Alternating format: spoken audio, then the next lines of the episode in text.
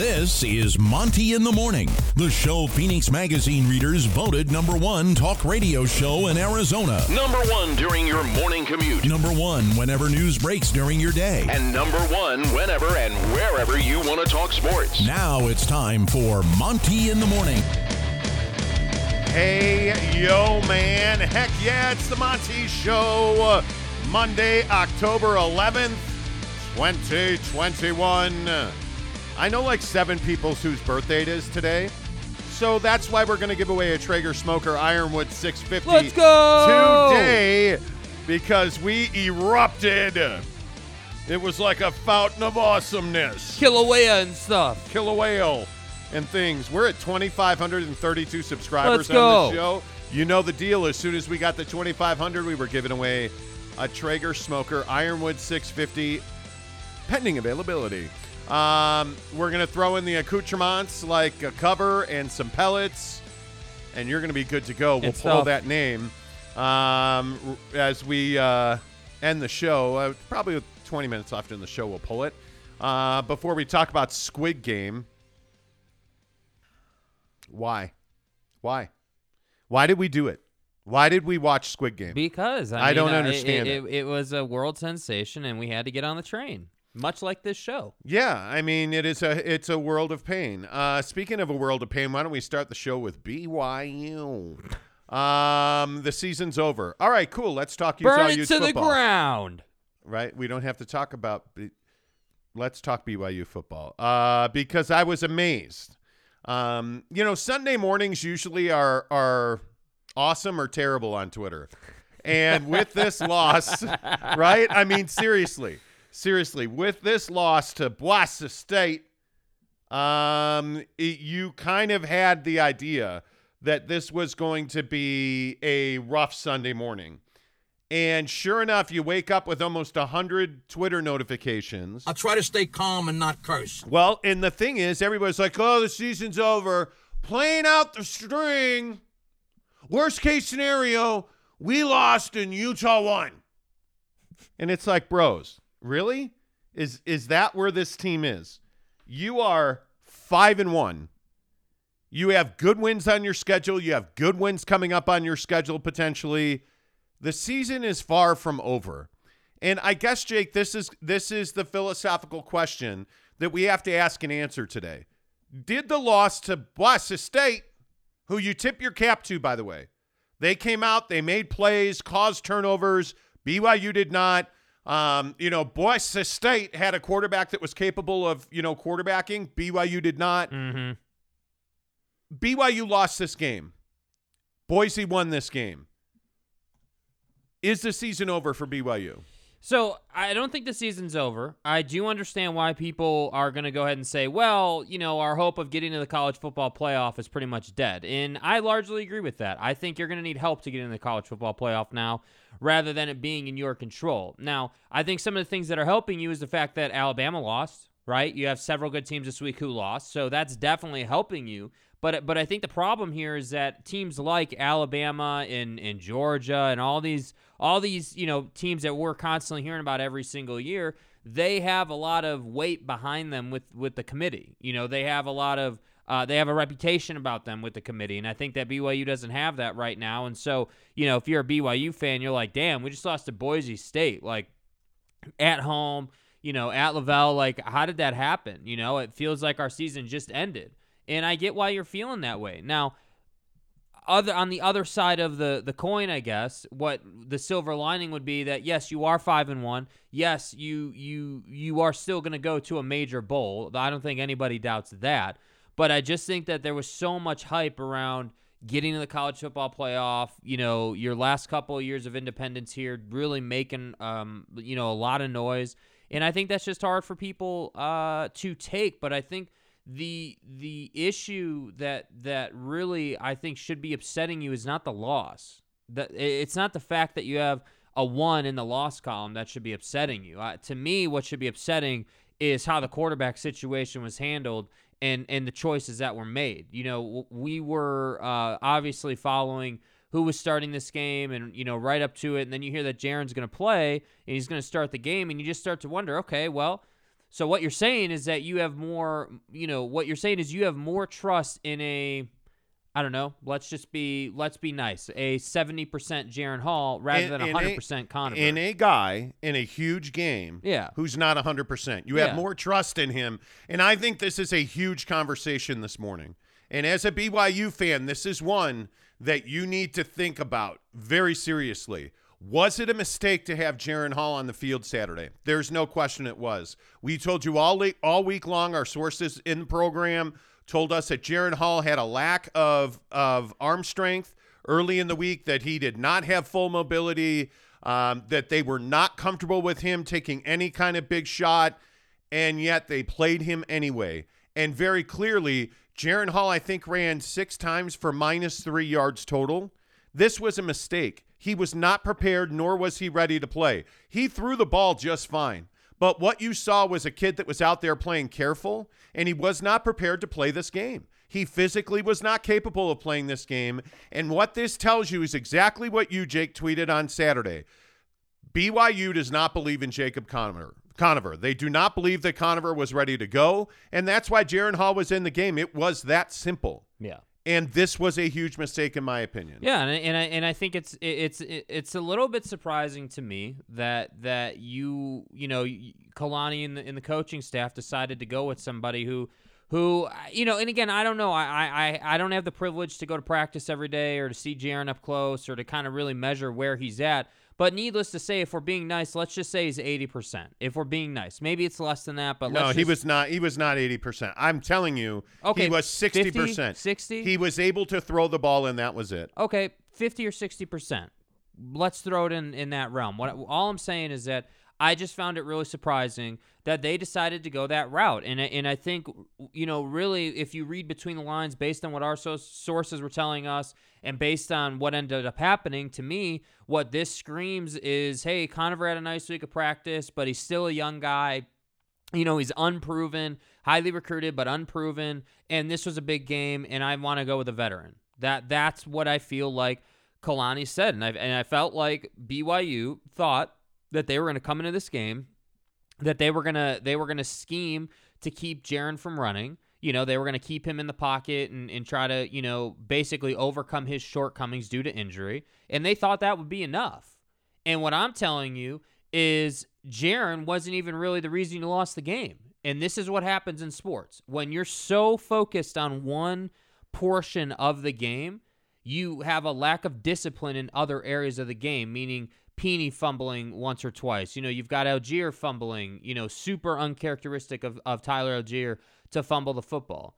This game was like Jaren wasn't even the issue, I felt like. Yes, did, did he help? Not really. But Man. fumbling and all these mistakes and all the things that, that they did to hurt themselves is why you lost the game. I totally disagree. I think you lost the game because you started Jaren Hall.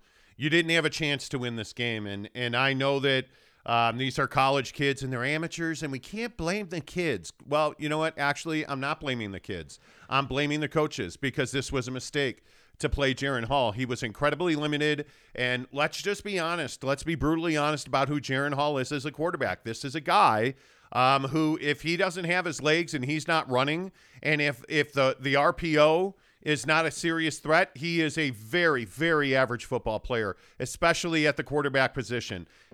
I'm telling you, he is not a guy you want sitting in the pocket diagnosing a defense throwing the football. That's not his highest best use, and that eh, that may be Baylor Romney's highest best use, but that certainly is not what is best for Jaren Hall. It's just this this kid needs to be able to run.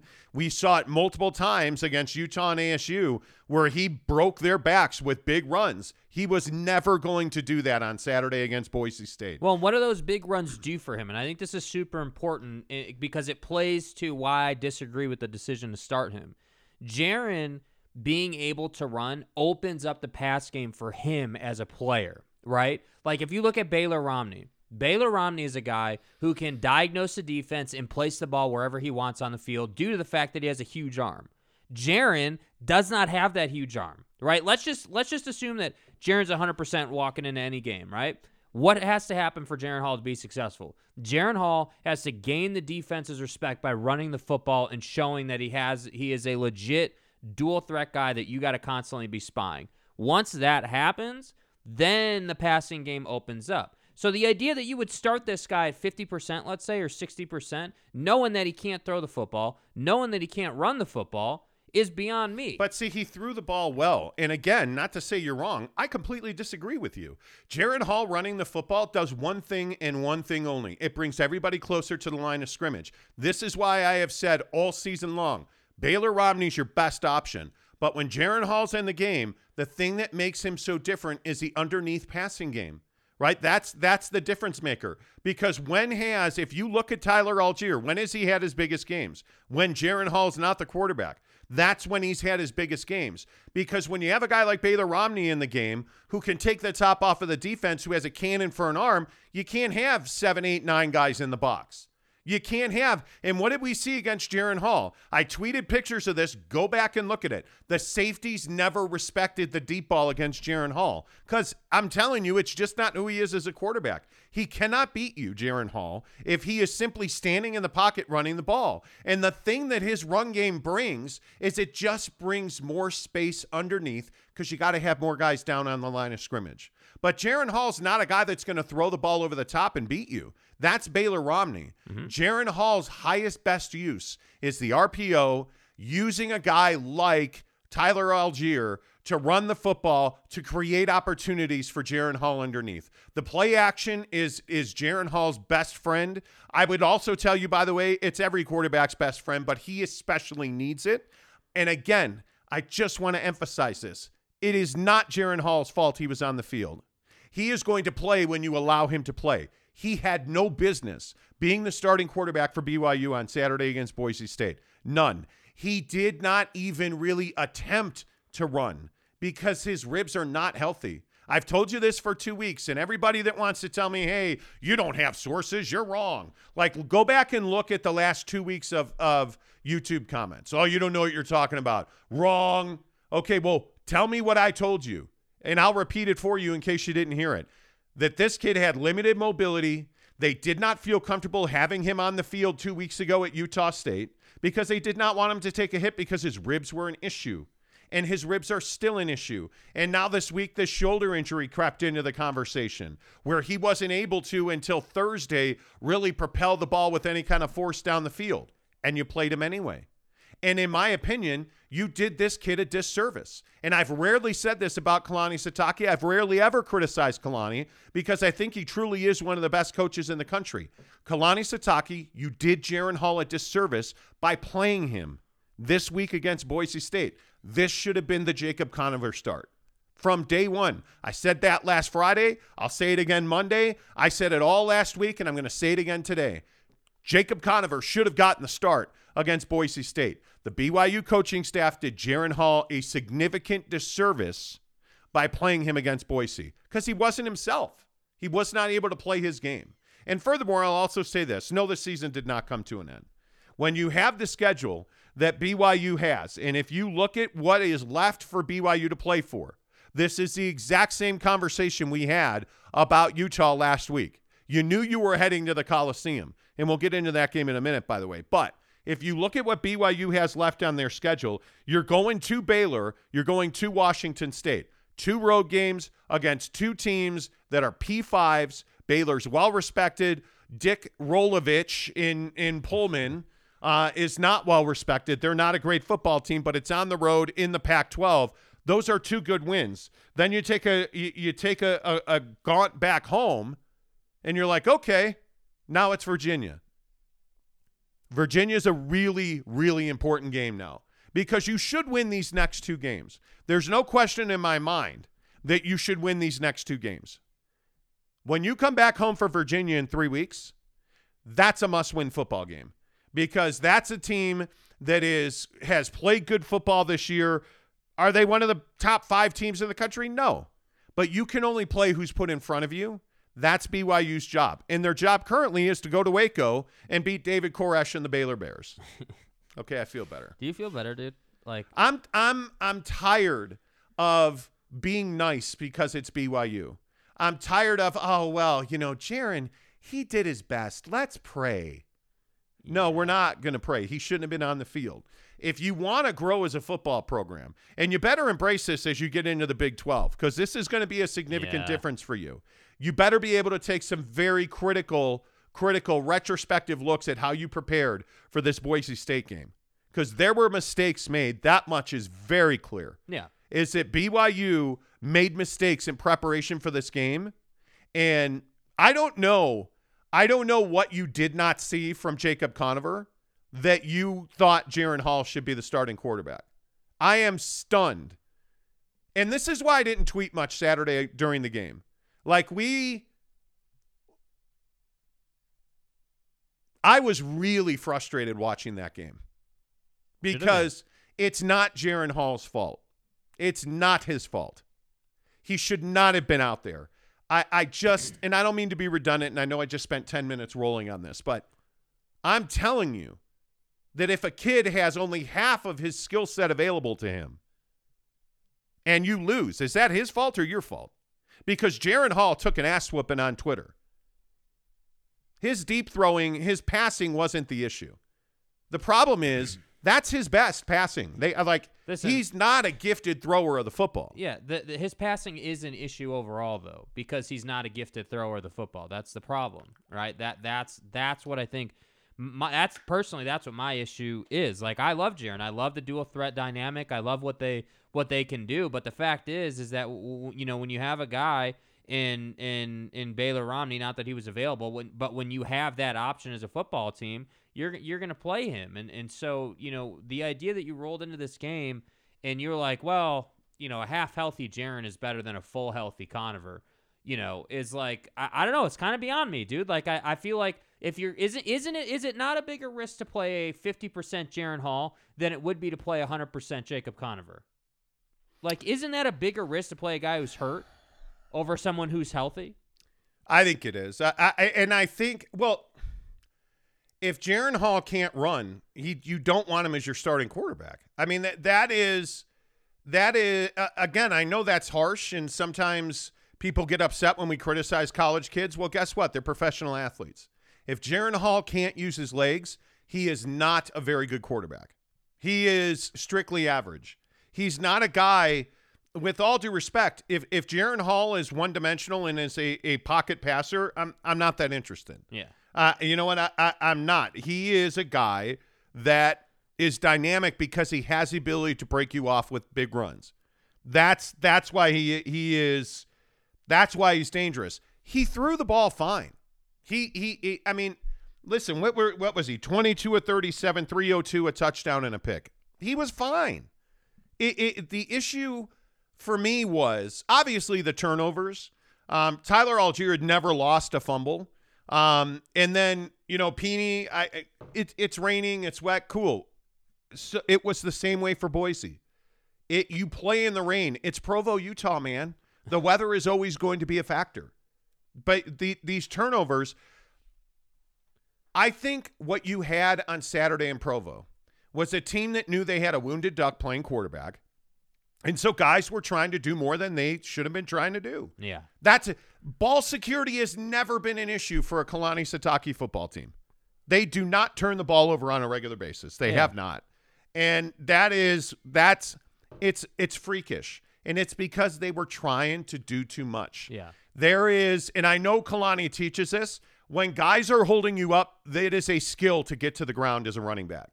And when you're trying to do too much and you're fighting for extra yards, you're going to lose the football.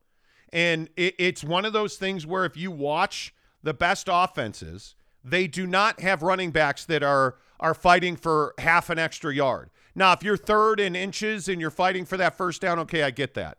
But on the regular, that's just not that's Yeah. not the smart what smart football teams do. And that's not what Kalani teams have done. And Kalani teams have not turned the ball over. They're disciplined, they are a well-coached team. I think they knew that they had to do a little bit extra because she had a quarterback issue. That's that's very clear to me. And again, I, I, I see the comments and I see people, you know, saying I'm being too hard. I, I don't believe that I am. I, I've covered football for 25, 30 years now. I know what I'm looking at.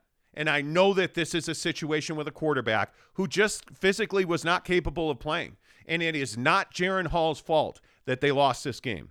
He did what he was asked to do.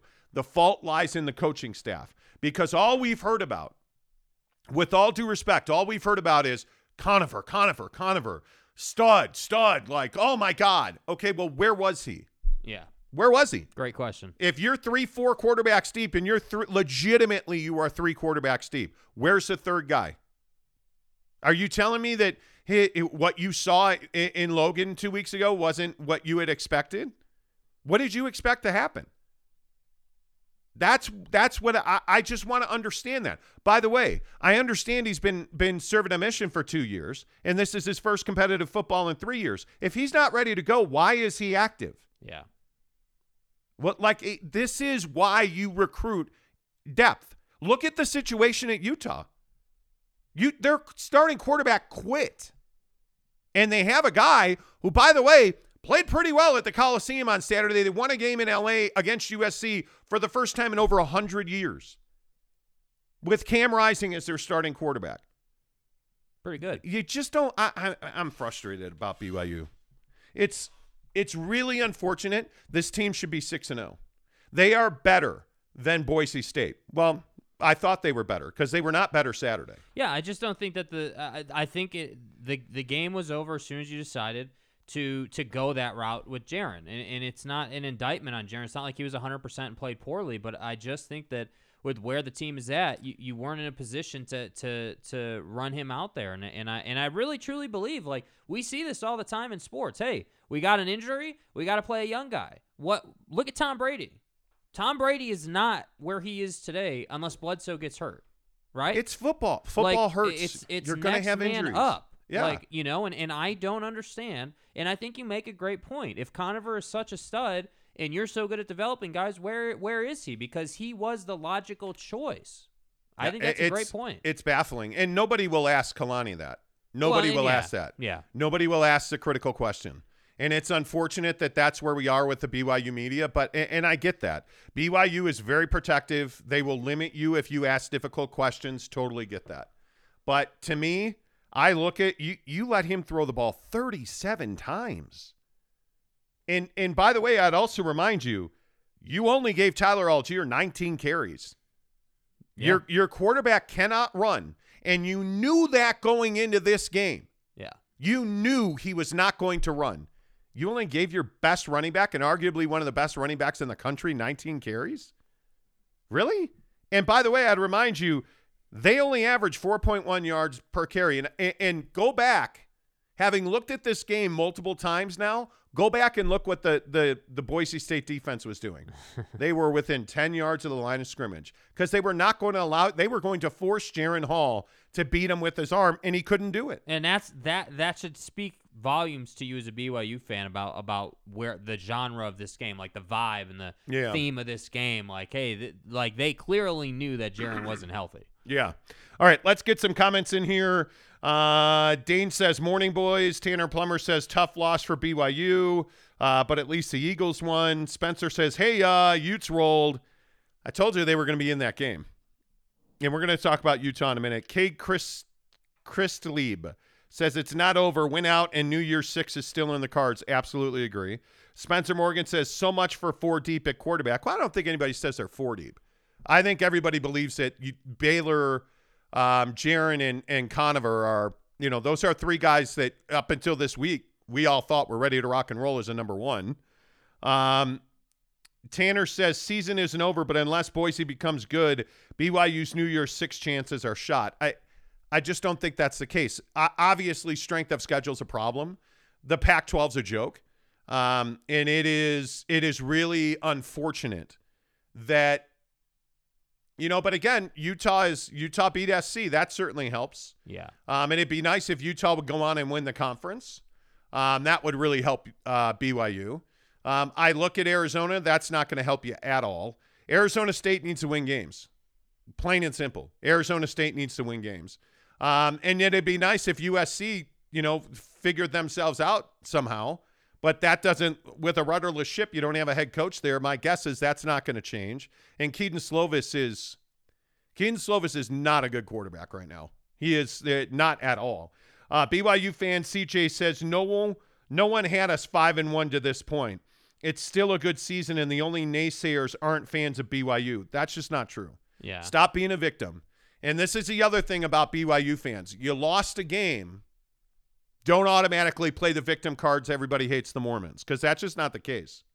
That's not. This is a football issue. And the issue is yes, you're still having an, an incredible season. You're going to go to Waco and you're going to win. And my guess is you're going to go to Washington State and you're going to win. And you're going to be 7 and 1. And you're going to come home and it's going to be the reunion with Bronco Mendenhall. And you better be unemotional about that. You better be unemotional about that. Celebrate him, you know, in the run up to the game, but when when the ball goes up in the air, you need to go and pound Bronco's face into the turf. Period. That that is what it is. Yeah. Because there's nothing there's nothing exciting about Bronco Mendenhall winning it at LaVell Edwards Stadium. Not a single thing. Um, Greg Hawkins says, "Good day, gents. Go Utes." Okay. Uh, Mind Axiom says 2,500. Congrats. Thank you. Thank you. Uh, morning, guys. Congratulations. Sean Mirzinski says thank you. CJ says no fumbles in the red zone, and we're talking about a game manager, Jaren, winning us the game today. yeah, I agree, but you did fumble. That's and I don't. I don't think. Yeah, possibly. I mean, listen, without the fumbles, they win the game. I don't think that's even in question. No, I mean it was. I think the number was 38 total yards for those two scores Yeah. off the off the fumbles. Like, yeah, I mean, but uh, here's the other thing. I did not love the play calling. You know, like we're watching this game come down the stretch, and I mean he ha- he had so many opportunities to run. It would it yeah. Anyway, uh, the blind sportsman DS says, "Oi, I don't want to hear about BYU. Haha. Morning, guys. Who has a better chance to win Rookie of the Year, Ben Simmons or Jared Butler?" Exactly. um, Brandon Whiteside says college football is lame. One loss and you're out unless you're Alabama. I, Uh, listen, man. this year, there every I don't know that there's going to be many undefeated teams left.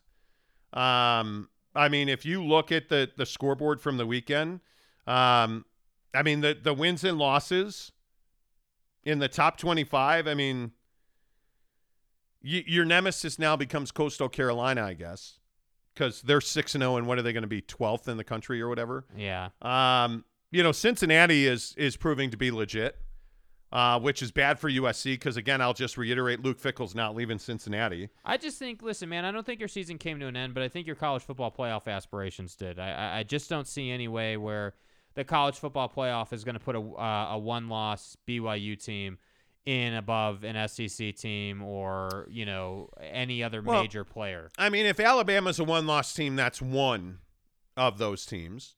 Um, but I think when you when you look at you know, I you have to believe that Alabama and Georgia are in. Um, you know, I, I mean, I think we can all agree those are the two best teams in the country. I don't know about Alabama.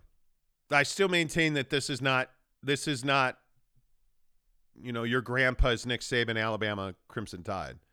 Um, you know, at some point, all that graduation's got to hurt you. Um, they're just not playing great football, and certainly on the defensive side of the ball, they're making so many mistakes. I, anyway, the point is, I mean, you have a lot of teams that are that are going to lose. Um, I can't, you know, Cincinnati.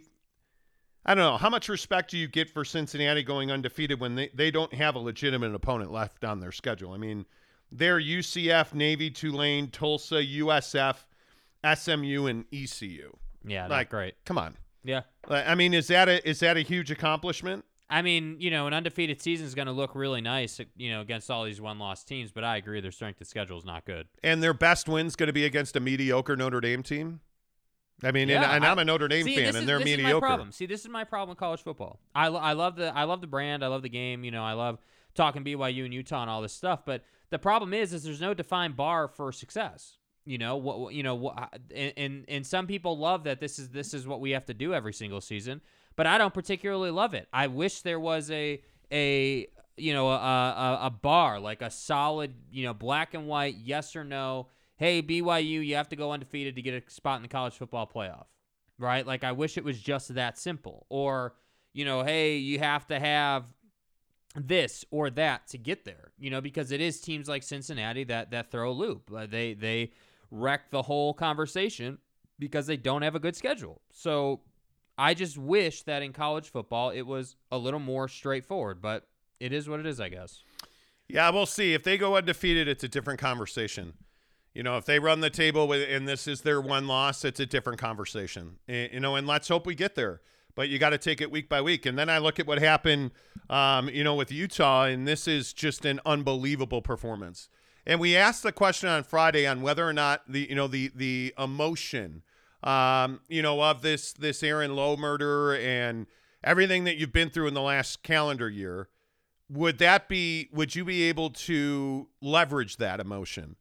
And very clearly they did. It, it is the inspiration that you get from a performance like this. I I mean, it's so impressive to look at the numbers and see the way that, um, you know, like Tavion Thomas. I'm telling you, that's my guy, dude. Yeah. I, I, I've said, I've said pretty much all year, Jake, that that he's the best running back on this roster, and he's a guy in my mind that that you want to be your number one Mm-hmm. if he wouldn't turn the football over. And what do you know? Uh, Tavion Thomas didn't. He ran 16 times for 113 yards and a score. Um, I thought Cam Rising being 22 at 28, incredibly efficient. Um, but and again, I look at the wide receiver numbers.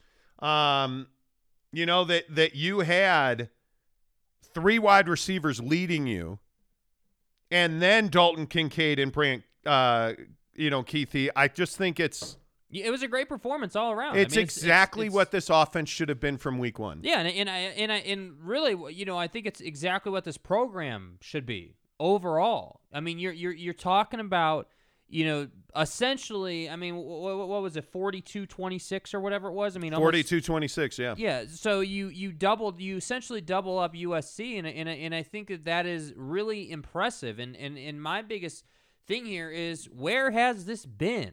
Where where has it been? Where was it against BYU? Where was it against all these other Yeah. teams? Because you can't tell me that it took somebody, you know, all due respect to Aaron Lowe and that whole situation, you can't tell me that that tragedy happens and all of a sudden you turn into a good football team. This has been here. It is a question of like why now is it just now coming out? And so because the wrong guy started a quarterback. I, I mean, I, guess. I right? mean, that's the that's the only, that's where my mind takes me. But but I'm also saying, okay, well, what changed? Was it did did was it just that that the Aaron Lowe tragedy changed the whole dynamic of this program? That that that it that it brought the team together in a way where they were not together when, to your point, when Charlie Brewer was in the program because I could see that. Hey, we have a guy in Charlie Brewer who isn't, you know, is, i by all due account is not some great leader and everything. He's kind of in it for him, which leads your football team to kind of be divided. And then you go and get your your your ass handed to you a couple times, and then he quits, and then Aaron Lowe happens, and then all this stuff happens, and it's like, okay, where do we go from here? We're going to SC. How do we do this? And and so it just feels like one of these wins where where they've turned a corner. And the only question left in my mind is, okay, let's do it again. Let's go kick somebody else's ass now because that was fun. Well, now you're going to host Arizona State in a game to de- decide who's got control of the South. Yeah. Because if Arizona State wins this game, they are in firm control of the Pac-12 South. And when you look at, at what's ahead for for Utah, I mean, you're going to go your toughest games clearly are at home with the exception of Oregon State. And then you got to ask yourself, okay, well, when does Oregon State come back to earth? Yeah. because 'Cause they're they're happen. they're leading the North right now at, at two and one and four and two overall. Um, you know, you're you're home for Arizona State, at Oregon State, UCLA at home, at Stanford, at Arizona, home for Oregon, and home for Colorado. And those are all games that, in my opinion, you should win. Yeah. Um, you know, you're better than Oregon State is. Can you go on the road uh, to Corvallis and execute? That's a big question. And I think if you can get this kind of running performance, if you can get Tavion to run the football the way he did, there's no reason this team can't win the South. Because it, as Cam Rising continues to grow as a starting quarterback on this team and in this offense, you need ball control. Because the, the best way to develop a quarterback is to have a really good running game. Um, because if he's going to struggle or if he's going to have off moments, you're going to need that running back core to come through. And uh, again, I, I just think I, I look at the numbers in this win. And it's not that you put up 42 points. That's not to me the thing that stands out so much. I continue to, to say that when I look at Dalton Kincaid, I think this is your best weapon on offense. yeah. And it was nice that you got the the deep shot out of Theo Howard. Um, that's always great to have. Dalton Kincaid, to me now, has become your most dangerous receiver. And it, I think Cam likes throwing him the football. I think they have chemistry. I would, I would absolutely leverage that relationship. And Britain Covey's going to find his. He always does. Um, but you need one guy, and I'm telling you, it's Dalton Kincaid. He is. He's got the size. He's got the route ability. I, I love that. I love that kid playing football. And I, I'm telling you, we need more Tavion Thomas. Yeah. We need that guy to not fumble the football, and we need him to run with authority because I think they're a better offense when he does, and I think he's a big part of why they won that game. Yeah, and I think Utah is is is a team that that really thrives after you know they they get going on the ground. You know, and and I know obviously every football team does better when they run the football. Of course, that's just a general rule of thumb. But I think this incarnation of, the, of Utah football really needs that running game to kind of spark them and kind of get that play action going so you can hit you know so you can hit Keith and Kincaid and all these different guys like you need you need the defense to respect Thomas so that you can get that 8 to 10 yard intermediate route Yeah. going and and this is again not to not to go backwards here but that's why we pointed out with BYU what Boise State's defense was doing because in in that game BYU wasn't really running the football. So so what do you have? I mean, you have a, a situation where the defense doesn't really have to respect you in any any one area of the game. Whereas Utah versus USC, USC's defense was lost. I mean, USC's defense was. I mean, you were running on them, you were passing, you were dominating. Them. Yeah, USC tried to stop the the run, Yeah. and then they tried to stop the pass, and then they didn't try to stop anything. Yeah. And that's ultimately why they why, won the game. which is why you got 40 dropped on you.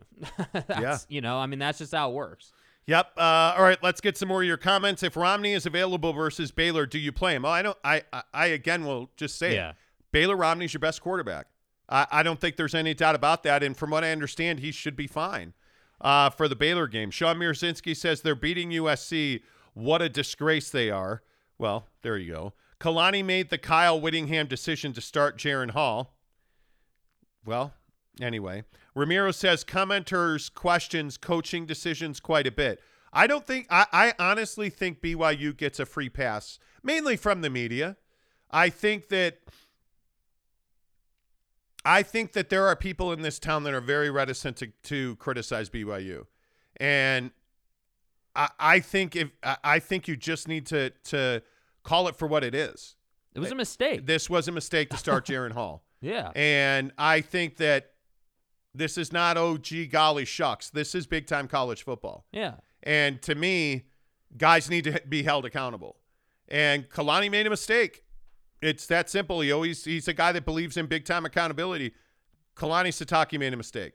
And, that's fine. It's going to happen. Yeah. But let's not say, oh, well, you know, uh, we're, we're the victim and we're little brother. You guys don't want to play little brother when you're signing Built Bar deals and you're going to the Big 12, but then when you make a mistake, you want to play little brother. So you can't have it both ways. This That's is your saying. this is your first real adversity of the season.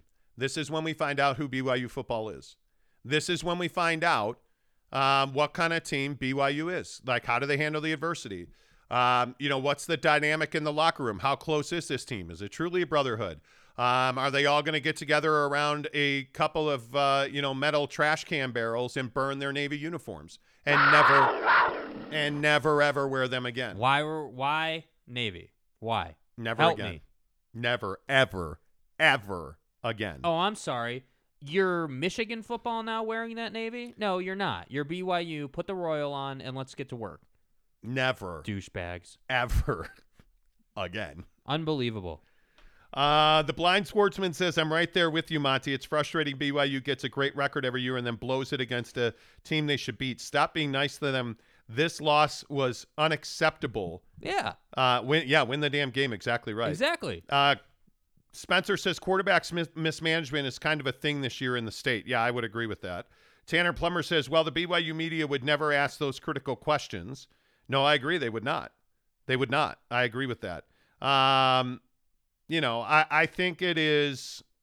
All I'll say is you're five and one, and every you have same thing about Utah. You have everything left to play for. It's right in front of you. You know, and and, and what do you always say about about work? You know, everything you want's on the other side of hard. Yeah. And now hard is between you and everything you want because it's been easy to this point. Yeah, you've been rolling. It's been easy. Oh, Big 12, we beat Utah. Don't play them for two years. Like it'll be the. Uh, okay, well, now, guess what? Boise State handed you hard. And let's now go see what. You know, that probably came out wrong. It's an honor code violation. Um, C. Shiver says Cam Rising is a badass. I, I'm, I'm thrilled for the kid. That to have that performance is. I'm thrilled for the whole program. I got to be honest with you. I mean, it, it was, it, it just felt like such a negative. Like every time we talk, we're every time we were before the USC game talking about Utah, it was just like God, like you know, Heavy. Aaron Lowe, Kyle Whittingham's done. Like, dude, like, can we can we just give Utah a break for like a week and come back to this? Like, it was not enjoyable to talk about, but but you know, I I, I think, and just like we were talking about Whit last week, like, and how he's you know, riding the string out here, I think we got to give him a lot of credit for turning this thing around a little bit because, uh, you know, again, the momentum was going in the wrong direction. And now you went and win a big, you went and won a big football game. And now let's see what you can do if you Yeah. can do it again. Roy Wall says uh, Boise State proved that when you stop the run, Hall cannot beat teams with his arm. Yeah. That I agree I with mean, that 100%. perfectly said. He says, yes, you start Romney. Jeremy Bolton says, Jaren wasn't the problem on Saturday. Sure, he wasn't 100%. The six turnovers, two really bad ones that led to BSU only TDs. Well, but again, you can say Jaren wasn't the problem. His lack of mobility was a problem. It made it made BYU's offense one dimensional. Well, and I, and I think too, and this is again, this is your point, uh, and you've been saying this. I think the concept of hey, the offensive like guys like Tyler Allgeier and Pini Katoa and all these guys know that Jaren is not 100%, so they're trying to fight for all these extra yards instead of just playing the way they usually play. And so that's why you get more turnovers. That's why things, you know, uncharacteristically happen. And so again, just like you said, it's not necessarily Jaren's fault. It is Kalani Sitake's fault. He is the one who will bear the responsibility of this garbage loss by BYU. But I just think overall, you put Jaren in a bad position. And when you put guys in bad positions, bad things happen. So I, I just, again, I'll maintain, don't understand why you didn't run Conover out there, you know, fully prepared, running with the ones all week. Yeah, we'll see. I mean, it is um it'll be interesting. By the way, don't think the changing dynamic of the the Salt Lake City media scene doesn't impact how this game is is talked about. Yeah. I mean, I I think I think it is very clear with the the KSL takeover of the zone, Yeah. you know, that we'll we'll see. We'll see. I, Either way, I don't the know. media the media is nice to sports teams in this town, so one way or the other, like you know, it is. well, you see is. it with the Jazz all the time. I mean, it, it it's so yeah, we'll see. It'll be interesting to see exactly how um, you know, exactly how the media handles handles this. yeah. I mean, I would hope that somebody would step up and ask, "Hey, you know, in retrospect, should Jaren Hall have played Saturday?" I mean, when's the last time we ever saw Jaren Hall not run for positive yards in an entire game? Yeah. It speaks to where his body's at. Yeah, I, I don't know that anybody will ask. I, I really don't know. I mean, I think it'll be interesting to see how how I, I like the media today is going to be very interesting. That's Yeah. all I'll say. Like it'll be interesting. Yeah. That I'll leave it right there. Credit Boise State for playing with some fire. Yeah, absolutely. Boise caused those turnovers. Yeah. Um, you know, like I mean, you have to credit Boise State. They executed. Um, they threw the ball more effectively than I think anybody thought they would. Um, they dealt with a home field advantage that BYU has that many teams have not been able to deal with. So yeah, I'm not. I'm not too interested in giving Boise State a lot of credit here. I mean, I, I, I yeah, they they went on the road and they played a nice little game, but let's be really honest about it. Let's not beat around the bush. BYU lost this game, and what I mean by that is you turn the ball over. You, you boy, like if you protected the football properly, Boise State wouldn't have had all those extra possessions, and they wouldn't have scored as much as they did. So, Yeah. uh, you know, to me, I just am not interested in giving a what what I am more than confident in calling a mediocre Boise State team a bunch of credit for winning a game on the road at LaVell when when you had a crap game plan coming in the whole way. Like that's honestly how I feel. Like what what were you thinking? What did you think was going to happen? Running a guy out there who's, you know, by by what you say is 50%, let's be generous and call it 65 70 just to be generous. Even at that point, why are you running him out there? When you've got a kid who allegedly is some, you know, baller sitting on the bench waiting for his turn. I, I just I don't know, man. It, I agree with you. They should be 6 and 0. That's that's what I agree with. You should be six and zero, and this really had nothing to do with Boise State. That's what I think. Yeah. I, I just yeah. Anyway, that that I'm telling that the rain did not cause turnovers. No, I'm telling you, it didn't. Um, it's no different. Uh, CJ says it's no different than when the Jazz owned 1280. They still own 1280, by the way. The church does not own 1280. Bonneville it's a huge manages it. misconception. Bonneville manages it. Um, they danced around the Jazz so much it was bad. 1320 was the only one critical of them, and look what happened. Well, 1320 didn't go out of business because they were critical of the Jazz.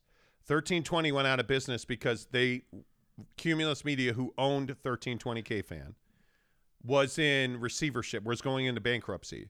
And they were able to get money for the land and the towers that they wanted to make to pay down their debt load. 1320 K fan, when I was running K fan, our general manager was a guy named Terry Mathis. And we made 2014 was the best financial year that station's ever had. Like we were making money. Uh, both of our, our afternoon show and our morning show were, were top rated. Like 1320 was thriving. That was a business decision to close 1320 down.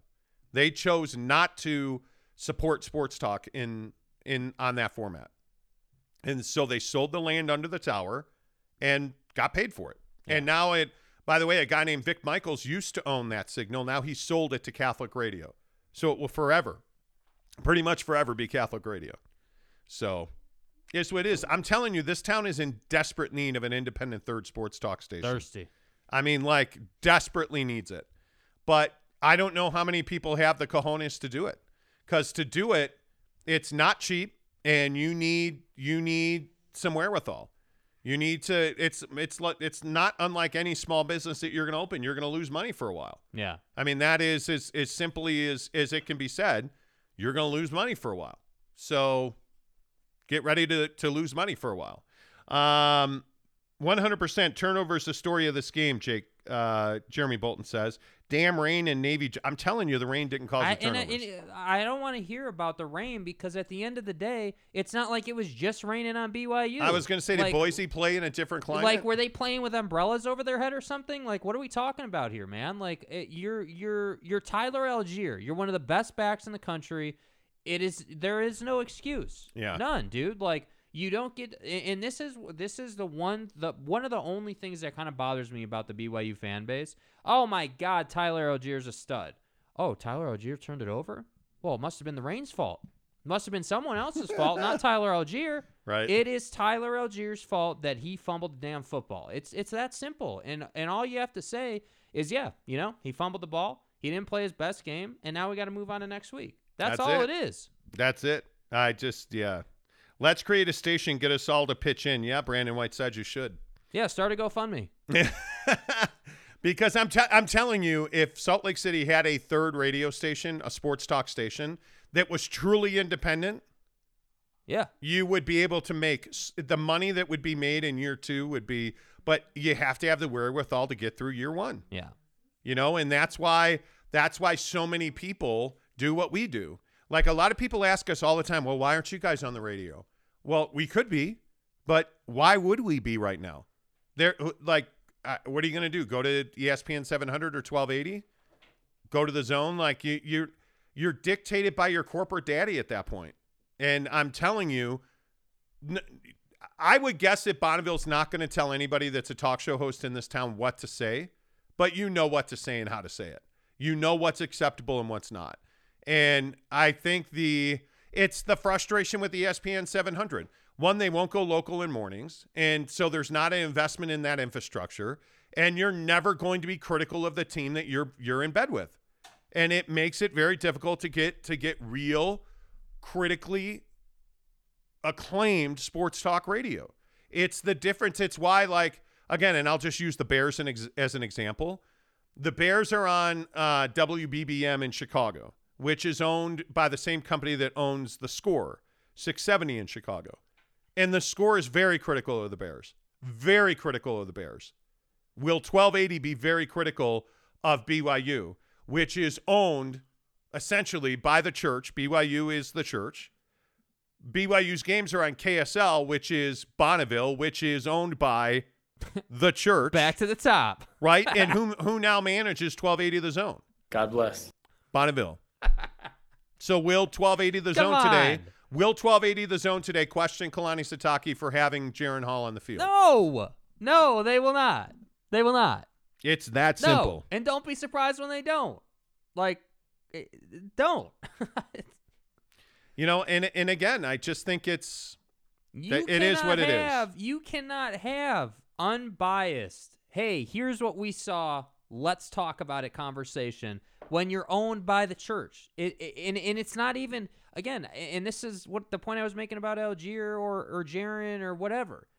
Like it's not those radio hosts' fault. It it's it's not that they're bad radio hosts. It is it is the setup and the culture at the station that that dictates how they can go about it, which is why you need somebody who is not owned by the church, which is why you need somebody who isn't owned by the Utah Jazz. Like that's what you need. and I, it's one of those things where you are so reliant on revenue to run a radio station. That's why it's very difficult to have open, honest discussions about difficult topics in this town. It is. It's a very unique market. Uh, Angry Astley says BYU's defense did their job. The offense sucks, so Jaren off the damn field and fix the the fumbling issue. That's it's that simple. Could be that simple. Um, Spencer Morgan says 1280 went after you, Monty. I don't talk about business like that. We don't. I don't put anybody else's business out there. We never talk about things that happen behind the scenes. Um, why are you not? Why are we talking about Allgeier when Lopini fumbled twice? We talked about Lopini. I mean, it, it's It's the same conversation. yeah. I mean, it, it's you. You got to be better. You It's have to be better. Have you guys heard of BYU Sports Nation? Yeah, but its own. Again, You're not going to get critical commentary on that. And this is the Ben Criddle conversation. yeah. Ben Criddle's never going to criticize BYU. It, it, it, it- how can he? Yeah. How can he? But again, uh, we need to preface this by saying that doesn't make Ben Criddle a bad dude. It No. doesn't like make him like I, I feel like what we do is we say, "Oh man, they're they're biased in a positive way." How did we get into this conversation? I don't know. the dude. mean the, the the when you're paid by somebody else, you are beholden to somebody else. Yeah. It's that simple, right? Like you're not going to. And listen, we talk BYU and Utah and Utah Jazz because that's what the bulk of our listenership wants to hear, right? Like I'm beholden to one person, and that's our audience. That's it. I'm not beholden to a corporate daddy. Nobody tells us how to or what to talk about. You guys realize we could roll up on this show and talk F1 if we wanted to. If we wanted to. Like that's the beautiful who's thing about listen? podcasts. Right. And that's the point. right? That's, the point. yeah. Like the point is is that is that we're the the the and this is kind of what I'm getting at. The you have to understand the dynamic of uh, you know radio station versus podcast versus something like BYU Nation, right? Like like you're and not just us. Like any podcast you listen to typically is going to be just doing whatever they want to do. Now, this show, I think part of the reason we're so successful or have been so far is because we're locked on, you know, what people want to be talking about. no, it's because we give stuff away. Okay, yeah. Here, here's a free Xbox. You want one? Uh, Spencer says, "Oh, you mean they went over 1320? What does that mean, Spencer?" Greg Hawkins says, "I only tune into ESPN 700. Wow, uh, only tune into ESPN 700 if I was away from home and couldn't watch the games. Never tuned in for anything else." Spence Checketts is a fine host. Yeah. He's a good host. I like. I, I I can I can listen to him. Boise's D caused those turnovers. Not much said how good Boise played. I Dude. well, you just tuned in. I did say that actually. Jeremy Bolton says, "Yep, BYU's defense was put in a bad spot. Boise State only had two touchdowns, which Jake said were pretty much handed to them. Yeah, 38 total yards to get those two scores. Yeah, and that's why I say, like, with all due respect to, and again, I'm, I'm not criticizing that whoever just said that about about Boise. Like, like I think a lot of people think it's the respectful thing to do to say, well, we got to give the other team respect for causing those turnovers. No, we actually don't. we Yeah. don't because I don't believe that Pini or Tyler should be turning the football over like that, mainly because they never do. Yeah. and that's why that's why we believe that the only reason those turnovers happened is because and this is all credit to you this is his take like you know they were overcompensating because they knew that Jaren wasn't 100% Yeah, it's hero ball. they yeah hero ball exactly it's Yeah. Donovan taking shots from 35 feet against the Clippers I mean it's the same idea Uh, Blacko 92 says BYU sucks and their running backs don't see back dirt. Don't see the hype. okay, there's not a football club or there's not a football team in this country that wouldn't want Tyler Allgeier as their number one running back. Not one. So I'm not sure which BYU team you watch, or you probably don't.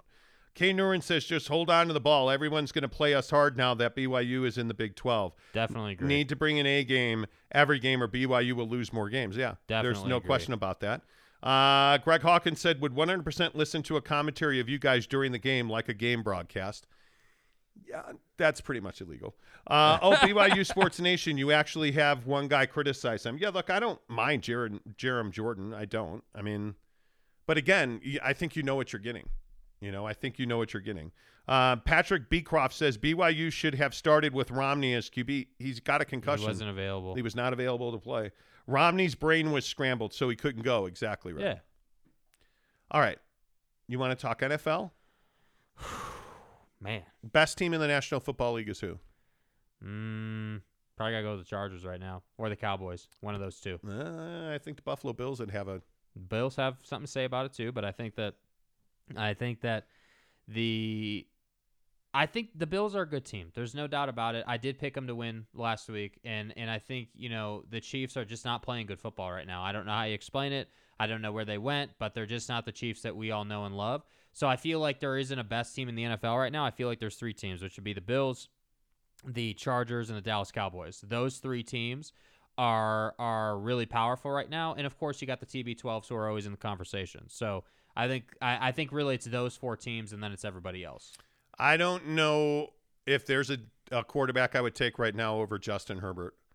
I mean, I just think he's playing elite football. Yeah, Um, I look at some of the performances we saw yesterday. I don't know that we saw a better one than Justin Herbert against the Browns. I mean, just repeatedly, repeatedly making incredible throw after throw, yeah, running for a first down.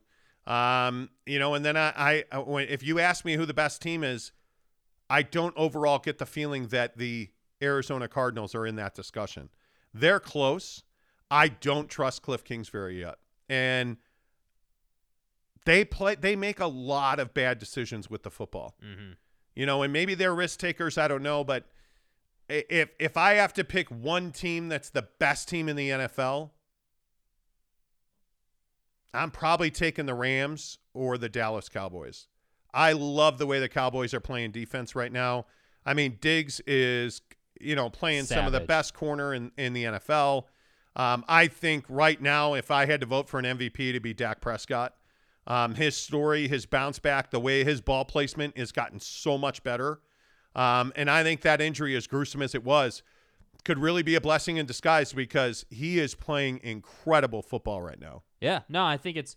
I, I completely agree. You know, I I think the thing with the Cardinals that that I have hesitations about. Um, yes, Kingsbury, but more the way they're winning games. And and what I mean is, is you're getting a lot of a lot of you know late game heroics with DeAndre Hopkins to have to win some of these games. Yes. And I don't love that idea. I, I more love what I saw to Justin Herbert yesterday, or, or or even Baker. I know they lost the game, but I thought Baker and the Browns still played well. You know, which is hey, we're going to drive this football down the field. We're going to you know make great throws, consistent throws, throws that should be completed. And by the way, we're going to hand it off to Austin Ekeler, who is going to punish you. And and I, and I think that we can't forget about this guy. So often we want to talk about you know Zeke and and and and all these other backs in the league, and I feel like Austin Ekeler just does not get talked about, and the guy is just absolutely demolishing people. So yeah, I I, I to me I think it's probably the Chargers this week. At the end of the year, could be a different story. Yeah, I don't think Baker May- Mayfield played well. I don't love Baker Mayfield as a quarterback. Um, you know, particularly I don't like that. I feel like he, I think he limits them. Now they're without their two best wide receivers. Any quarterback's going to struggle without their two best wide receivers. But I think I think big the hype around Baker Mayfield's a bit much for me.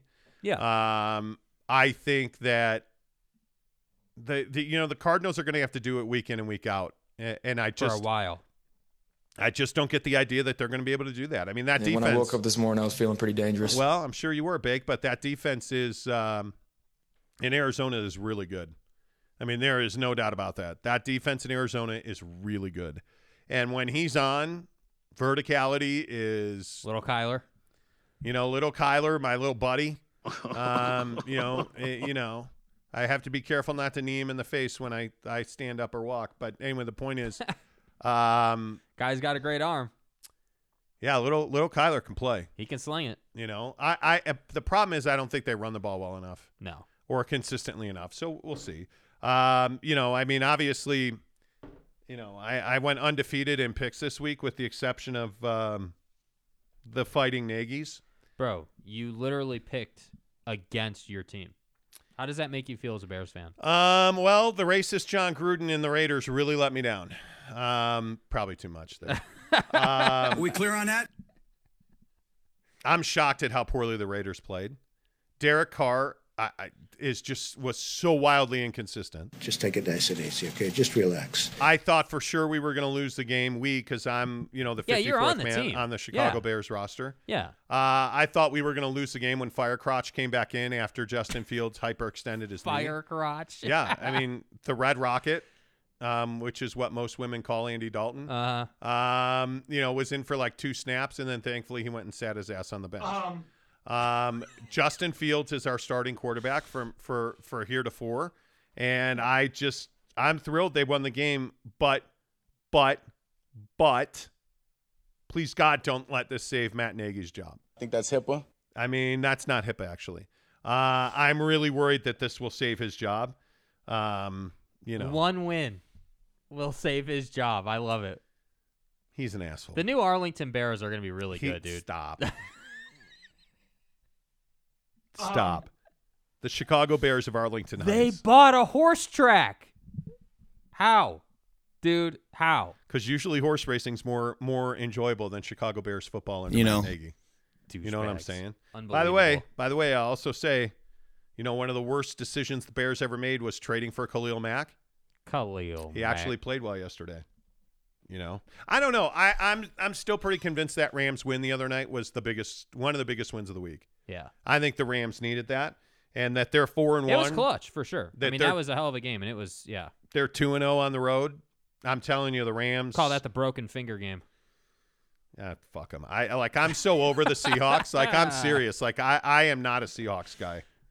I'm not. Um, I, I actually, you know what? I look at the games yesterday, and there, you know, there are obviously every week there's meaningless games. Falcons and Jets doesn't matter. You know, like my mom could have won that game. But it's from Wembley. yeah, I know. Like tonight, Colts and Ravens. Who cares? Hmm, neat. Playoff baseball, Uh, yes. NBA preseason. Yes. Yes. WNBA playoffs? No. um, I'm. by the way, Dude, by the way, you're cold blooded, bro. I hate the Green Bay Packers too. I can't stand the Packers. Why? Fucking like Aaron Rodgers. Like You're Aaron fucking Rodgers. cut your hair.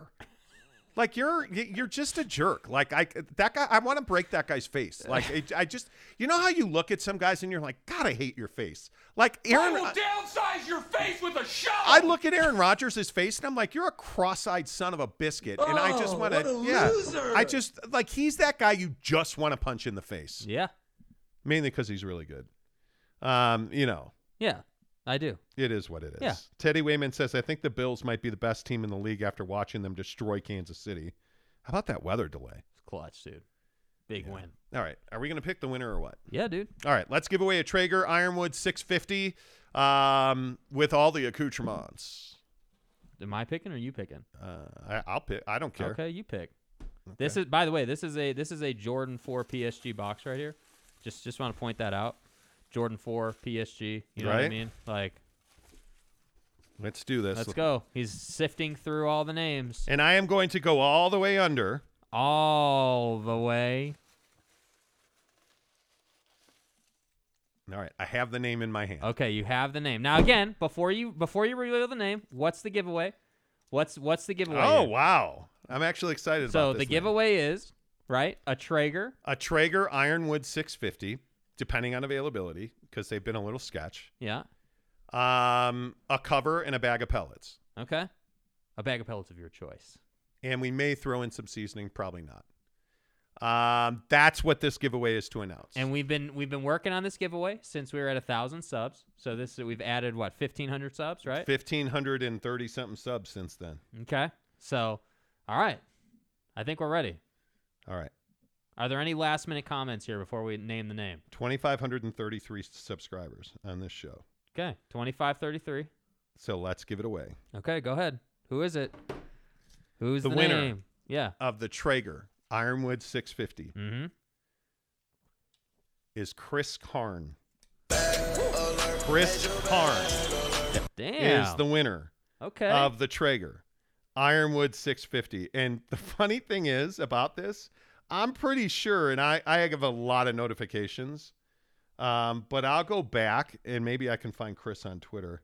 I'll go back and find Chris Karn, uh huh. and I'm pretty sure he called his shot. I'm really? pretty sure. October 8th, Chris Karn said, please sub to this channel. I need a new smoker, and they have great sports takes. and he tagged us in his subscription. Wow. He pretty much called his shot. Damn. So, Chris Karn, congratulations, my friend. Uh, I hope he's in Utah. Dude, I don't I don't know where I don't know anything about Chris Oh man, I his- never even thought take. about that. Chris, um, I mean, I misread the name. we should have rigged it for somebody that was in Uh, Utah. by the way, Chris, I don't know if Chris is Chris Chris if you're listening, can you comment please? yeah, we'll Can- see if can- Chris is on. Yeah, if if if you're not, you got to DM DM Monty on Twitter. Uh, James Knight says, "I'm betting my name wasn't in that box." Oh, it's in there. oh, it's definitely. I in mean, there, I. I looked for it so I could avoid it. Um, no, I'm kidding. totally kidding. Uh, and um, LOL, Chris is in Australia. Stop. Yeah. Stop. If, is he really? Dude, do you know how much it's going to be to ship? Well, I- we we we gonna go ahead and send Chris a gift card, and he can buy his ass. A yeah, he can buy himself. That's a, just, you know we'll send him a. Visa gift card, Dan, because I ain't, you know, You have a deal. you know. Congrats, Chris Tanner says. End, end of nuts. Endo nuts. D's nuts said if the pack continues their network, which few watch, would this affect BYU and possibly BSU if invited to the Big 12 to poach Pac 12? Would recruits seek TV exposure? I think they already are. Yeah. I, I, I the Pac 12 is a joke. The By the way, Pac-12 by is- the way, before we get off the giveaway train here, let's not get distracted. The next giveaway is the Xbox. So we're gonna give the Xbox um, Series S 120 frame rates of power. Frame rate per second. Sure. Okay, Okay. whatever. Yeah. Cool. Um, right. and it is uh, a 512 gigabyte solid state uh, drive and stuff with variable I'm the best there is. refresh rates in a high The dynamic refresh range. rates and, and stuff. There's no disc in it. Uh, get on the internet, douchebag. Yeah, I know what time it is. Yeah, you know what time it is. 3,000 subscribers, we'll give away this Xbox. Um, so if you're already in the shoebox, You're already um, entered. You're already entered. Yep. Um, if you are new to the show, make sure that you take a picture that you are subscribed. Tag us on Instagram, Twitter, uh, or TikTok. The Monty Show, M O N T Y, The Monty Show, and you must tag us both. Yeah. SLC Super Douche. Yeah. Thank Uh, you. Or no, wait, Super Cars. Good, good. SLC Super Cars. Super douche actually sounds kind of funny. it is kind of funny. I agree. Okay, has Chris Um, DM'd you yet? Has the winner DM'd Chris you has not DM'd me yet. Okay, he hasn't DM'd you Um, yet. let me tweet at him and, and see. I'll say to him, um, I'll be like, well, hey, guess what? Hey, look here, Chris. Hey, guess what? You won He's literally typing out this tweet right now. darn thing. DM, bro. Put bro. Chris. If you're not on Twitter, you need to get on Twitter. There we go. Right? Find find right. the Monty Show on Twitter so you can see all I this. tweeted it. So, um, All right. yeah, and just when we give these things away, we always like to say thank you for watching. Thank you for being here every day. Thank you for listening on the audio podcast. Um, you know, we try to give stuff away on a regular basis because you guys really take care of this show. You know, without you guys, we wouldn't do this show. Um, and we try to save you from things like The Squid on Netflix. Okay, it's not the squid. What is it? Squid Game. Squid Game? Don't even look for it. It's bro, a- we're not talking about ocean life here, bro. We're talking about people dying. Squid Game's a waste of time. No, it's not. Um, so I thought the end was incredibly disappointing. I personally would like an apology. Were you awake for the end? Yes, I was. Okay. I thought the end of Squid Game was incredibly disappointing. Um, and it, I'm it, okay, so when you're watching a show that's like got 10 episodes on Netflix, one of my pet peeves that I see a lot with these shows is episode like like 7 like an episode between 7 and 9. Right? The episodes leading up to the finale. One of those episodes notoriously is like 10 minutes. A real short episode, right? Like Yeah. you're left feeling like, "Wait, that's a whole Wait, episode." that was it? And then you get to season or uh, episode 10 and the ending is like, wait, you guys it felt That's like you guys were rushed. It felt like you guys could have done more. That's it. You know, and so then I'm like, okay, well maybe on episode 8 or 9, you should have done 10 minutes of content. You should have done more to set yourself up. Yeah. Overall though, bomb show. Felt like it was really good. And I think the point and and it's a great point. I, I and I think we need to get back to this in in American culture. It's not about the it's not about the fact that it's a star doing the acting. No. As long as the acting is quality, as long as the the show is really good, people are going to stay to the point. And if you haven't seen Squid Game, go and watch it. It is I, I think it's it, I'm not going to say it's must see TV, but I definitely think it's super entertaining. It is really good. Um, Cade Christlieb says Squid Game was bad, super predictable. I agree there was a predictability factor. We knew Mrs. Monty and I had a pretty good idea who the last two were going to be right out of the gate.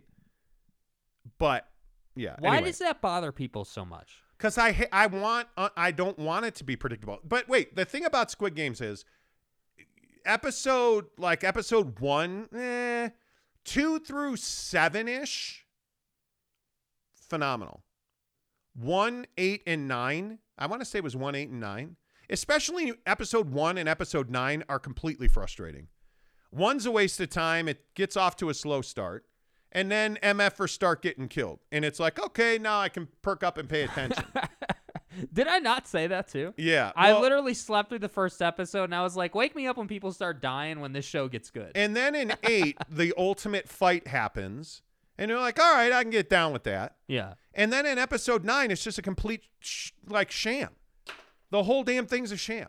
Like it's so frustrating. And I say this a lot about season and series finales. I said this about Homeland. Complete joke. What a sham. How many people know what Homeland is? Homeland's been off the. Homeland on Showtime, great is, series. is Homeland still playing? no. No, it's It- been retired, can, right? Yeah, but you can stream it. Yeah. But my point is, the way you end, and this was clearly set up for a season two, by the way, Definitely. right? Definitely. But episode nine of season one of Squid Game is completely frustrating. It is an absolute waste of time. That's the short one, right? no, that's the last episode of the series. Then eight was the short one. Eight was the short one. Yeah. Or something, whatever it was. Completely frustrating. I hated the way it ended. What do you think of the show itself, though? Like outside of, of that. Oh, and- the and marble the marble episode is riveting. Um, it is emotional. It is Mrs. Monty cried. she did, but she cried like you fart and she cries. Like I mean, she my wife cries at the death of the air that you farted in, right? Like I mean, she she's sitting right here, so she does not appreciate that. Um, she's dressed in all cream today, which okay, Whoa. do you? Uh, the point is, I should stop. My wife did cry. Yeah, she got she gets emotional. Yeah. The marble episode is emotional of Squid Game. I think the red light, green light episode Epic. is epic. Um, I really actually enjoyed the glass episode. Mhm. Game changer for the series. But it's the whole thing. It's a it's great. The middle episodes are phenomenal. The beginning and the end of Squid Game is completely. What, what are the commenters saying on, on Squid Game? Um, I don't know. Let's see. Uh, let's can't read that one. Um, nope, can't read that one either. um, Provo Pit Barbecue says, "Good morning, gents. I would not be freaking out if I was BYU. They still have some good games played, ranked in the top twenty-five, and are getting recruits. Truth. Hold on, hold on, really quick. We have Get Up on in the background. Yes, Did anybody notice that Dan Campbell was crying in yes, the post game for his players. Literally, like, dude, you're what is this week five and you're already crying? He said he, the reason he's crying is he said I wanted that win for my players, and Yeah, it hurts well- so much that we didn't get it. yeah, well, Well, because you're the because you're not very good at footballing, dude. Yeah, call Barry Sanders. Um, Red Light, Green Light was not episode one.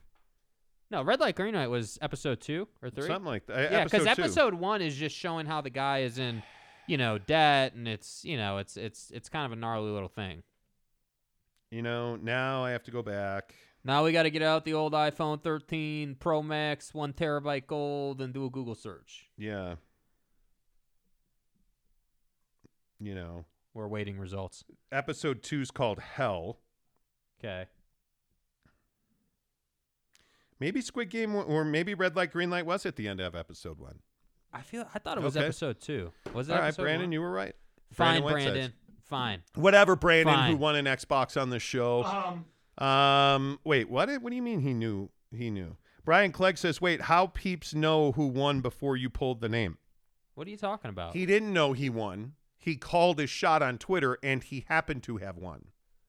So wait, Here we go. you have to tweet a picture that you're subscribed Yeah, to the dude. show. You can go on. That's why I say get on Twitter. You can go and see it. Yeah.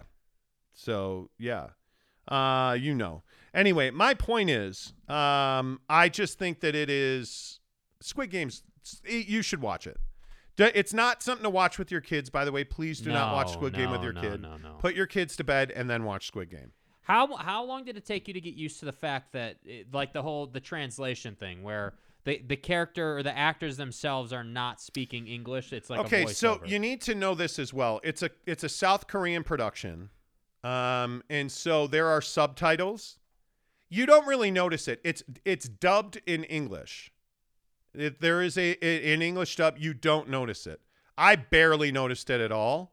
They translate. There are subtitles for things you have to read, um, but it's really well done. Yeah. it's really well done. I, it it didn't bother me that much. I don't know that it's ever been done to this level before for in you know the U.S. market. But but again, the pandemic changed things. it did, yes. And you're looking at Netflix now becoming Netflix and Prime Video ha- have exploded because of this. Their Yeah. budgets have gone up exponentially and they're buying content at a rate that I don't think we've ever seen before Yeah. because of the pandemic and the the thirst uh you know the thirst and the need for content. Yep.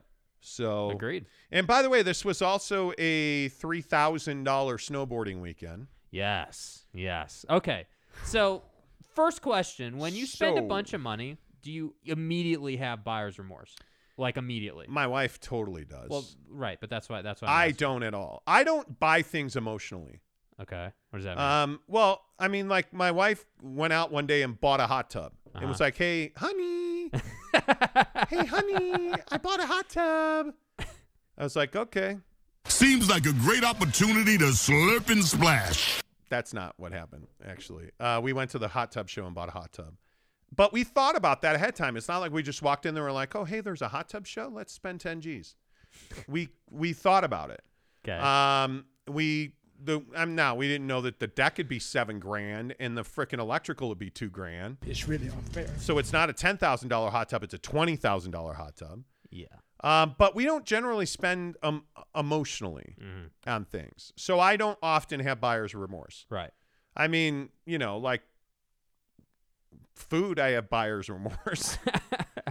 but um, no, so we went to great lengths to make sure that we were back in Utah for this season.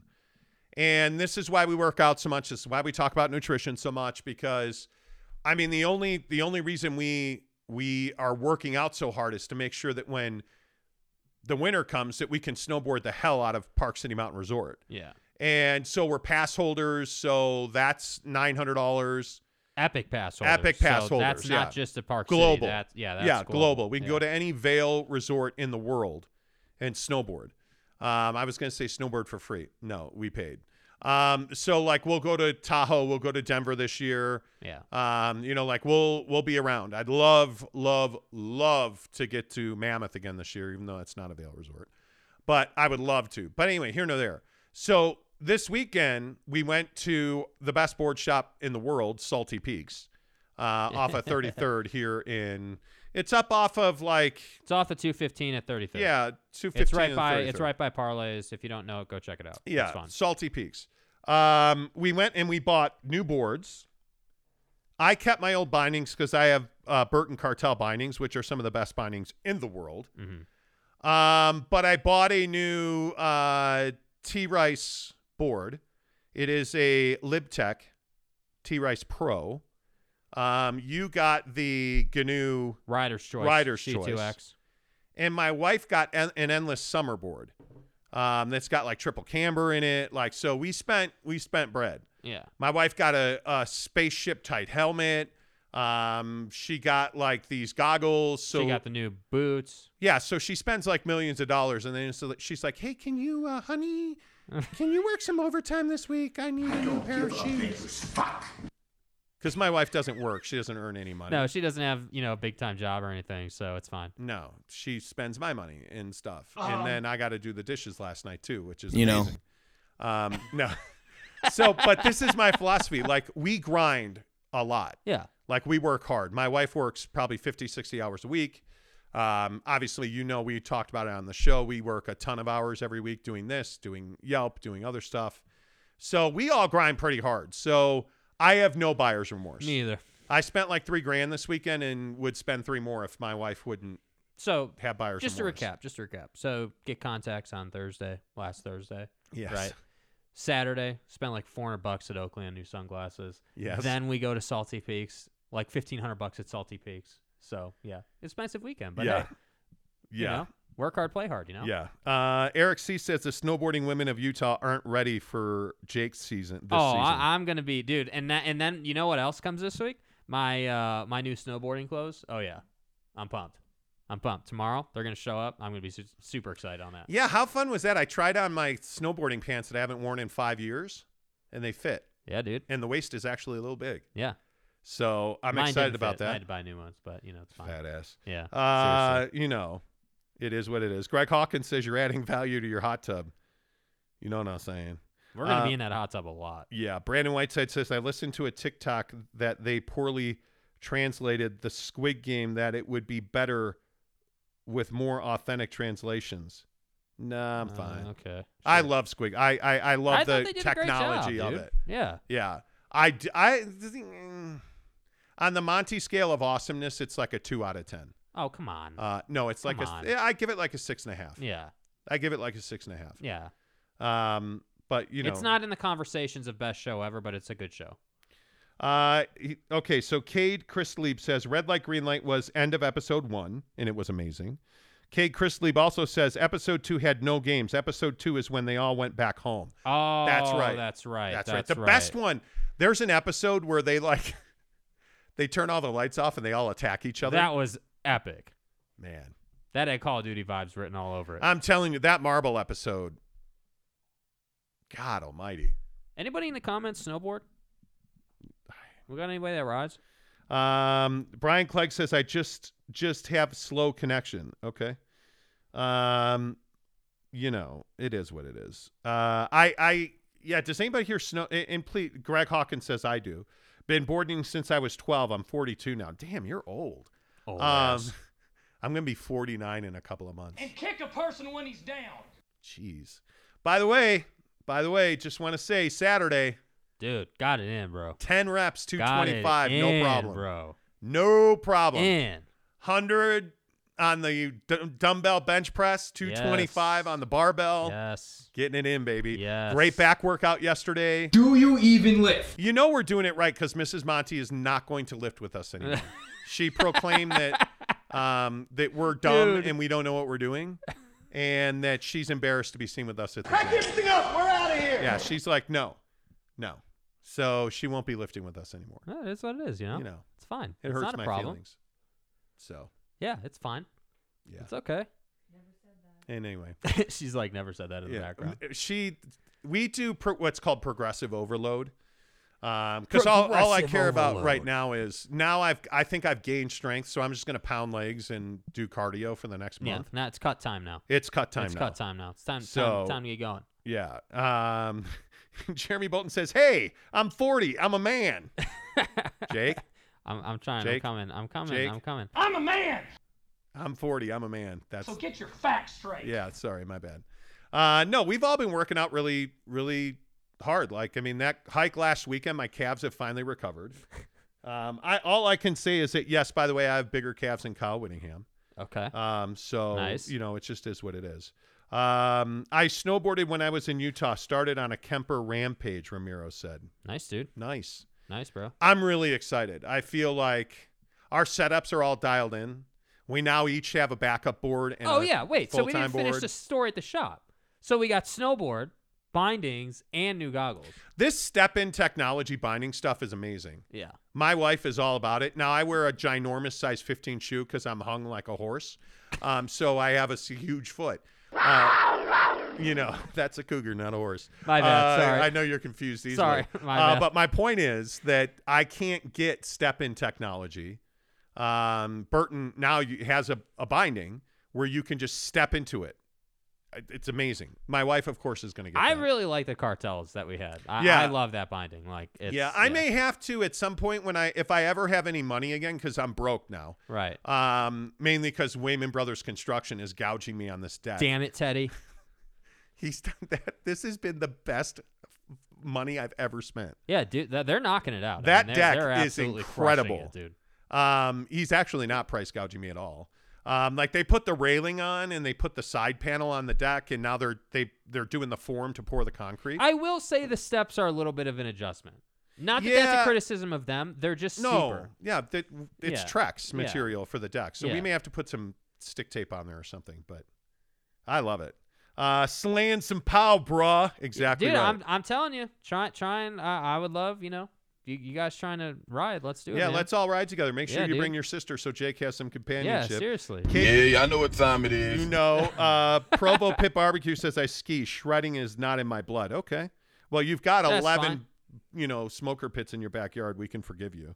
Uh, Kate Chrisley says I used to board, hit a tree hard, and luckily walked away with no life-threatening injuries. Dude. Decided boarding wasn't fun for me. Backcountry is not where it's at. I'm not a No. big backcountry guy. no, at all. No. Um, oh God, Ace's wife. oh boy. Direct message from Ace. Oh boy. Do you guys talk about anything other than how much money you make and spend? It's a little repulsive.